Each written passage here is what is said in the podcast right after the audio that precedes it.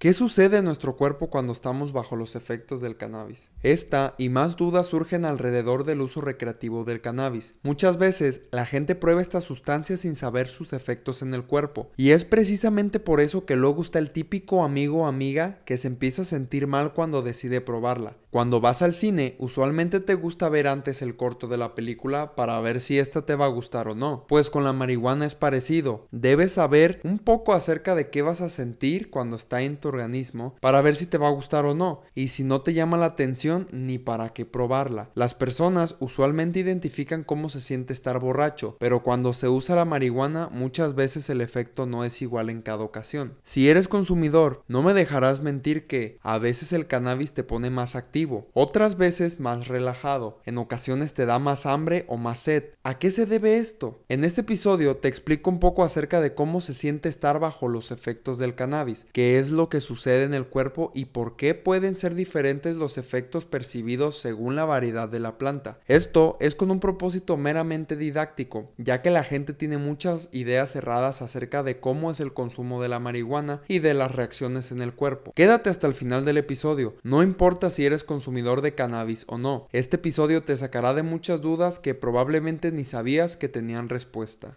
Oye, o sea, ¿y qué onda con la marihuana? Aquí en la Mata Verde hablamos del cannabis sin pelos en la lengua, resaltando tanto las cosas buenas como las malas. Ojo, el objetivo de este proyecto no es en pro o en contra del uso del cannabis, sino de que la gente esté informada acerca de él. Date la oportunidad de escucharnos. Te aseguro que no te vas a aburrir. La sociedad nos ha impuesto paradigmas cerrados acerca de esta planta durante mucho tiempo, pero es momento de que todo esto cambie, por una sociedad sin tabús ni prejuicios.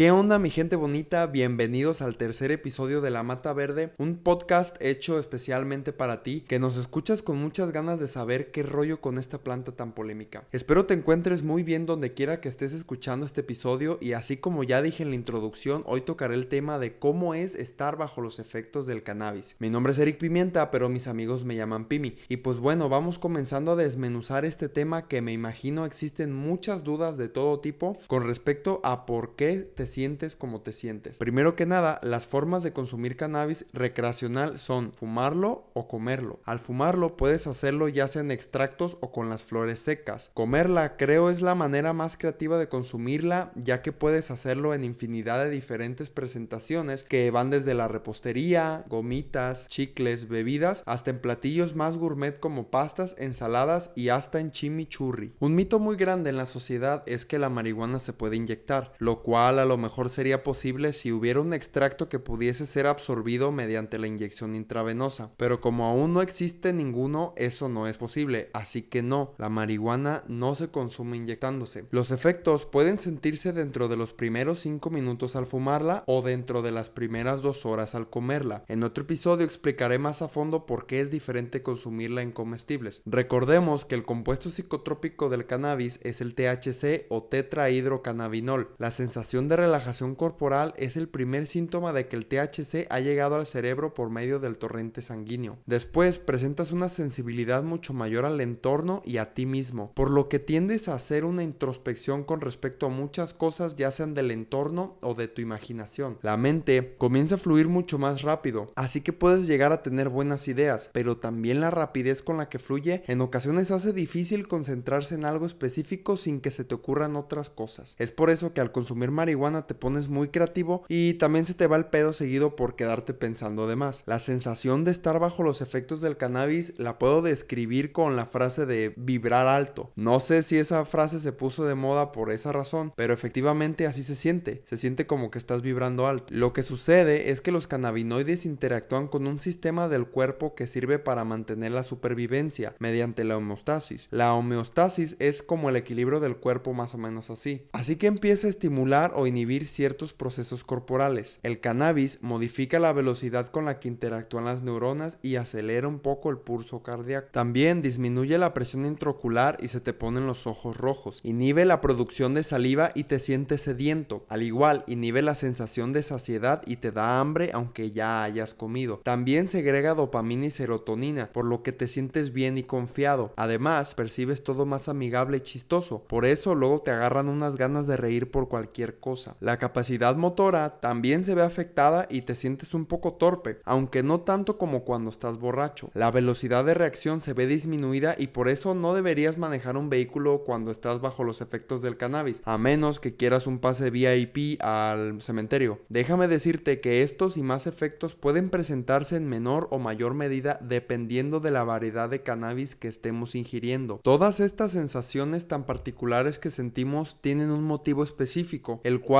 aún no entendemos, pero se cree que todo es causado por la presencia de diferentes compuestos en cada una de las diferentes variedades de las plantas de cannabis, llámense cannabinoides, terpenos o flavonoides. Es por eso que el potencial médico y farmacéutico de esta planta es enorme, ya que se pueden enfocar en muchas vertientes como por ejemplo tratar la pérdida de apetito, la hipertensión ocular, el tratamiento de la ansiedad, mejorar el sueño, la recuperación muscular, tratamientos antiespasmódicos para la epilepsia, Parkinson, etcétera, etcétera, etcétera. Pero bueno, aún falta mucho por investigar y mucho tiempo para que estos medicamentos salgan al mercado, pero el panorama es muy amplio a futuro. Hoy en día existen muchas variedades de cannabis con efectos muy variados. La mayoría tienen nombres muy curiosos como Sour Diesel, Master Kush, Acapulco Gold, Pineapple OG y entre muchos más. Es como si te dijeran Corona, Victoria, Modelo, 2X, porque con el nombre tienes una idea del sabor de la cerveza, pues en el cannabis usan los nombres como una predicción del efecto corporal, el sabor y el olor de una variedad en específico, aunque muchas veces es más que nada mercadotecnia, ya que no siempre es como te lo venden. Después haré un episodio al respecto donde explico bien eso, pero bueno, volviendo al tema de estar pacheco, los efectos de la conciencia y de la gran sensibilidad exterior e interior puede durar de 2 a 4 horas cuando se fuma y de 2 a 6 horas cuando se come. Esto también varía mucho dependiendo de la dosis de la cantidad de THC que tenga la variedad. Después de ese tiempo volverás a sentirte normal y quizá te mantengas relajado aun cuando la sensación de estar drogado desaparezca. Ahora, hablando de primerizos, nunca falta el típico compa que se empieza a sentir mal por los efectos de cannabis. Eso es lo que comúnmente se llama la pálida. La pálida es cuando los efectos del cannabis son demasiado intensos y causa una sensación de incomodidad y quizá de pánico. Esto suele suceder cuando ingerimos una dosis alta de THC.